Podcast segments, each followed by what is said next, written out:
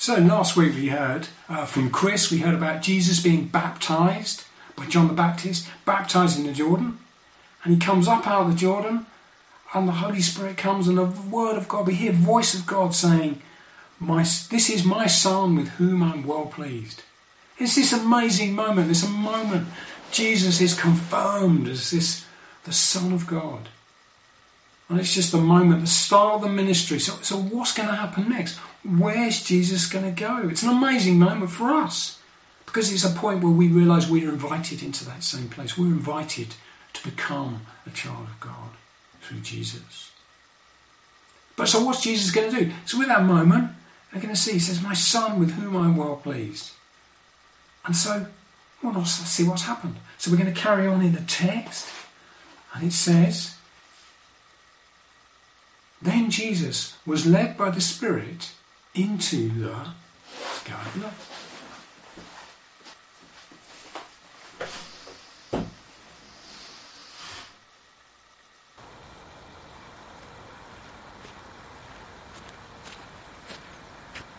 The wilderness. Jesus comes into the wilderness. There's nothing here. What's Jesus doing here? He's just been baptized. He's just been announced the Son of God with whom I am well pleased. And he's got things he should be off doing, but he's gone off into the wilderness. What's going on? And he doesn't come here by mistake, because we read that, don't we? It says Jesus led by the Spirit into the wilderness. I mean, this place is nothing here. It's just empty. There's nobody about. It's quiet. I can't hear anything. There's nothing to eat.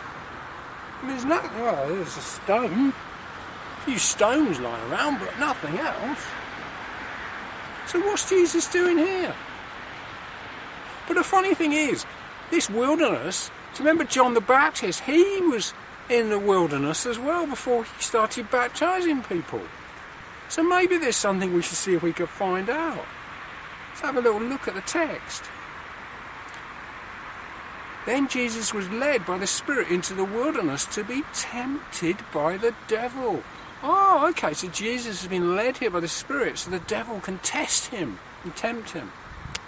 We're going to look at that a bit later, but I think there's another really important reason that Jesus is in this desolate, this Eremos, this desolate place. And we'll see if we can find that out as we read a little bit further on.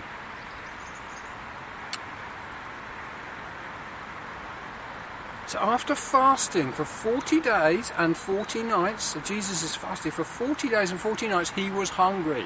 He would be hungry, wouldn't he? 40 days without food. And then the tempter, that's the devil, came to him and said to him, If you are the Son of God, tell these stones to become bread. Ah, Aha.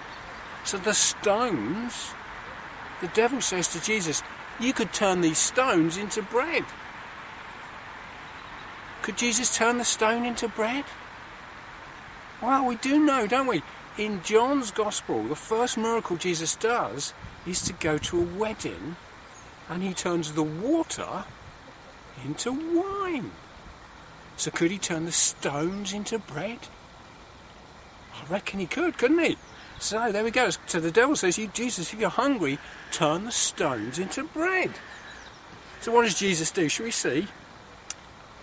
Oh, it says, Jesus answered, this is verse 4, Jesus answered, It is written, people do not live on bread alone, but on every word that comes from the mouth of God. So Jesus doesn't turn the stones into bread. He quotes a really old bit of the Bible.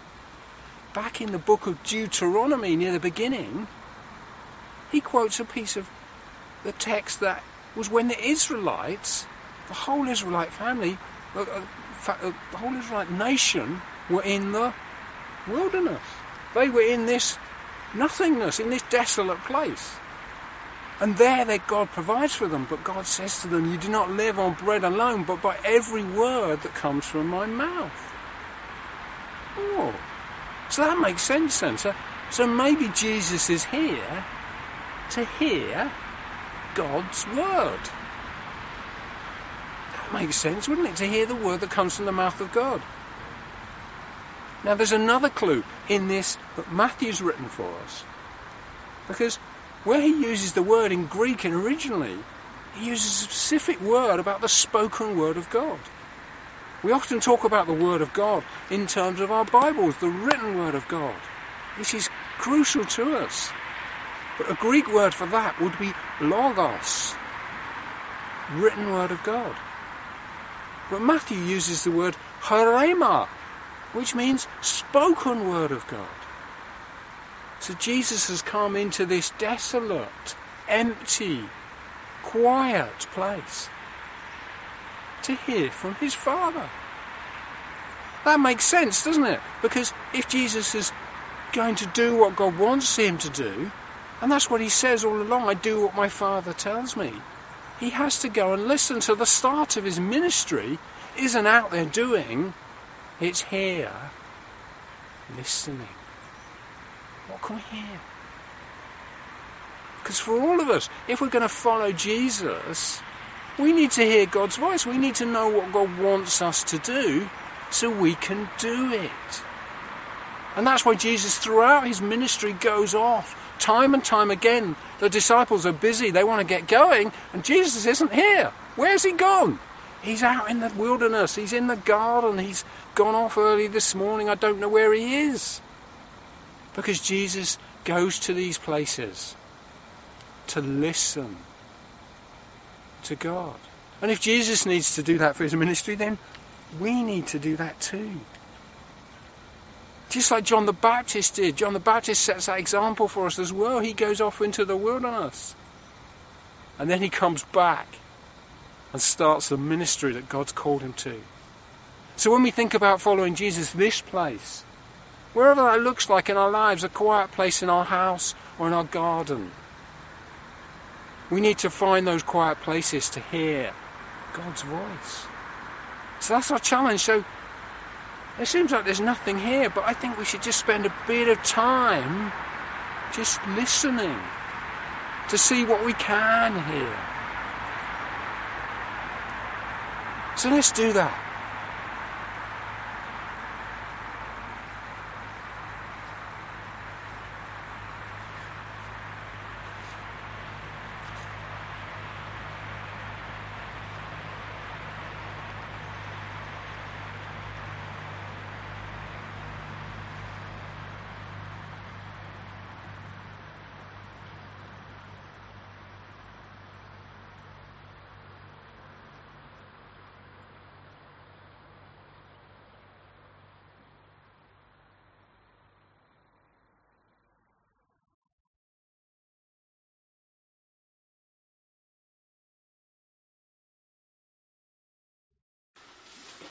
Oh, back in, almost warmed up at last. Of course, it's cold out there in the in the in the wilderness. We've been out there in the in the Eremos to see, you know, as where Jesus went to. We we've had this moment, haven't we, where Jesus has been baptized. Father God says, "You are my beloved Son." And our expectations for him to set off into ministry are suddenly seen that we we find Jesus is called by the Spirit and, and goes off into the wilderness, into this Eremos. And as we've seen, the, uh, the, there's two, two aspects to that. The ones we really looked at, the Eremos is that place, that place looking for silence, to be there to hear his Father. Jesus is here to do his Father's will, and he therefore wants to go and to, to hear that voice of God. So he's in that Eremos, he's in that, that place of wilderness to hear his voice. And of course, then we see the devil come in. Uh, and as we've read, the, the devil comes in, he says, If you're the Son of God, tell these stones to become bread. And Jesus, Jesus is hungry. But actually, he's not there to eat bread. He, he then says, He says, It is written, people do not live on bread alone, but on every word that comes from the mouth of God. So Jesus has, has turned back onto the devil and he's sent these words from Deuteronomy, from the time when the Israelites were in, in that wilderness themselves. And Jesus says, No, I've come and I will survive on hearing the word of God. So we see, so we've sort of talked about that, but, but there's this other thing going on, and there's the devil who's testing him. It's a place of testing. The text says Jesus was led by the Spirit in the wilderness to be tempted, or be to, to be tested. So we see that. So, so, so what's going on? I think there's three things we really want to pick out of that as we look at the last of this passage. So the first challenge the devil makes to Jesus is that of provision. He says to Jesus, he knows Jesus is hungry, he's stuck in this, and he says to Jesus, Well, if you're hungry, you can turn these stones into bread. Jesus can turn the stones into bread, but Jesus doesn't take that temptation. He turns it back and he says, No, I, the Word of God, man will live on the, the Word of God, every word that comes from the mouth of God. So the devil challenges on provision. He says to Jesus, Well, you can provide. You're hungry. You can provide. Now, in that place of wilderness, in that place of testing, that is true. We will be in need of things. We will be feeling that we need provision of different sorts. And it's very easy for the devil to come and to offer us those, the wrong sources of them. So, you know, at this time we are very much in a maybe in a wilderness place. We're in a place that we are, are in that Eremos. And whatever it is, whatever our provision is, whatever our need is, the devil will come in this testing time to offer something in its place. For whatever it is, in this case, it's talking about food, but it might be something else. It may just be boredom in a time when we're locked away at home or we're furloughed. We haven't got work. Maybe we're spending hours in front of a computer, many more hours we never would have done. The devil will offer to fill, he will offer to give provision that will fill up our boredom. He'll offer to drive us into obsessive use of computer, of the news, or whatever it might be. To eat, to leave our boredom, to help us in whatever. And that's what, you know, Jesus is standing up against here. The devil is coming and to challenge and to test and provision. So that's the first one. But we carry on. The devil carries on, doesn't he? So then he says, the devil took him. So verse 5, it says, the devil took him to the holy city and set him upon the highest point of the temple. If you are the Son of God, he said, throw yourself down. For it is written, he will command his angels concerning you, and they will lift you up in their hands, so that you will not strike your foot against a stone. So the devil is now challenging himself. Actually, is God going to protect you? The scriptures say, and it's a scary thing actually, that Satan here quotes scripture to Jesus. But what Jesus says in response to that is he says, It is written, do not put the Lord your God to the test. So the devil has come and said, Are you really going to be protected? And Jesus says, I'm not going to test God on that protection. I believe in my protecting. Of course, we're all at risk. We're all in, in some degree of, of hazard at this moment. So actually, many of us will be quite fearful of different things, whether it be illness, whether it be uh, work, whether it be loss of family members, whether it be death or, or long-term illness. Those things are, are fearful of us, and we might challenge and think, actually, will God protect us? And I don't mean that in a way that you know God will protect us, we won't get the virus. Actually, I mean that in a way that, that God will ultimately protect us. The promise that God has made to us is true. And that's what Satan is challenging here. Satan is challenging that protection and says, Do you really believe that God will stop you from striking your foot? So that's the second. So he challenges on provision, he challenges on protection. And then the third, it carries on, doesn't it?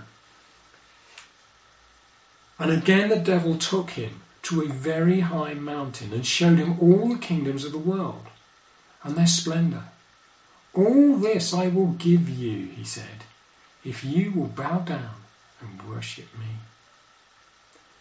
Jesus says to me, Away from me, Satan, for it is written, Worship the Lord your God and serve him only. Then the devil left him, and the angels attended him. So we see this third temptation, this third test on Jesus from the devil. Is that of power, of prestige. He says, Actually, I will give you these kingdoms. He shows them the earth and says, You can have them if you worship me. Now, it's a challenge. We look at it and think, well, is it the devil's to give the world? Well, that's a bigger topic than we can discuss here, but the, the devil is called the ruler of this world. He's called the prince of this world. Yeah, there's something here. He has authority to say, well, if you worship me, then these can be, be yours. And that's the third challenge he makes to Jesus in this testing time. He tests is actually, if you want power, then I can give it to you. And Jesus chooses not that. And of course, we know this story carries on. We know what happens. Jesus does not choose the powerful route, the one the devil would have him choose. His route to saving the world is, is not one of of power in human sense, we see him ultimately go to the cross. The very thing the devil doesn't want him to do because that is at that place where Satan himself becomes defeated. And that's what he desperately wants to avoid. And then Jesus to, invites Jesus to worship him and offers him that world. So he challenges his provision, he challenges his protection, and he challenges this position of power prestige. And says, Do you want them? I can give them to you. So, this place of testing that Jesus has been into, and we see this happen. Jesus is, is coming to follow his Father. He's come to hear his Father's voice to do what his Father wants him to do. And he finds himself in a place of testing, a place of trial, a place of temptation. If you follow Jesus for some time, you'll know that's the truth of it as you step out on that journey with God, the devil will come and will test you. And it's difficult. It's absolutely difficult. It's not a nice place to be. But the truth is, it's the reality that we have to face. But the great thing is, and there's great hope in this, the very last line of it, it says, it says, Then the devil left him, and angels came and attended him. And that's just such a it's actually there are times you'll be tested and there will be times that the devil will leave you. And we have to keep pushing through to those. And as we meet those temptations, just like Peter did on the night Jesus was arrested, he denies Jesus three times. Fails like an abject failure, but he doesn't. Jesus lifts him up. Jesus raises him up from that and says, The devil will test you, but you are forever saved in my name. And so that's me our truth, our reality as we face those trials and temptations, particularly in this time of, of wilderness, of eremos, of, of, of difficulty, desolate place that we live in, a world it is at the moment. It can be a struggle. But there's one thing that really struck me from this, but ultimately the most important thing that comes from this. And that is that Jesus comes out stronger. And that's the whole point. We come out of these places of testing stronger. It really, really struck me, and I was, I was thinking about this passage. Actually, it was my home group that made me realise that as a home group, as a small community within this community of our church, this pandemic, this impact it's had, we haven't been able to meet physically, we've um, very rarely got together in any way whatsoever, but actually we've come become stronger. Seen relationships formed that would never have formed without this period of testing. I've seen levels of prayer that would never have been reached without the challenges and the difficulties we're facing. So are we protected from it? No, but are we protected ultimately by God? Yes, as a community we are. And so we come out stronger. We come out with a sense of God present with us as a community, but our presence with each other. Actually doing all we can to, to exercise together ones and twos, just to make sure that we're connected and supporting one another. So we will come out stronger. So what does to come out stronger for us look like in this time, this time of wilderness? I don't know what it looks like for you. I don't really know what it looks like for me, to be honest. But I do know I can do it. And as you look and you think of the failures and the challenges as you shout at your children or you, you know, you just fall in different ways, actually, it's about learning. It's about growing. It's about coming beyond that. And it's about Jesus picking us up and saying, You will be the rock. As Paul talks about, we are bombarded on every side. We are under pressure, but we are not defeated. And we will come out stronger. And as what does that mean for us? What does it mean for your community? What does it mean for your family? What does it mean for your family to be a stronger family because we've been through this experience? And what does it mean for us as a family in terms of the Portswood Church? Yeah, it's been a challenge. We've been in testing times. Communication is hugely difficult in these places when we're not face to face. That's been a challenge for us. We've had to make changes because we're in a period of change. That's difficult sometimes. Some people have left. We've had to live with that. We've had to learn with that and grow with that. But ultimately, our desire is to come out stronger. Our desire is to be a stronger community. And I see huge hope for that. I see amazing signs for that. The way we continue to gather, the numbers that are still gathering with us, even online, the way people are connecting with each other, the way people are involved in making these things happen and journeying together with grace, with forgiveness, with a heart to follow Jesus. And it's from this place, it's from this place of Eremos, it's from this place of just just nothingness, a desolation, that we can hear that Rhema. We can hear that word of God. Because if we individually hear that word of God, we will be able to walk forward. We will be able to move into the ministries that God is calling us to, into the life that God's calling us to. And we will come out stronger. We will come out of this stronger.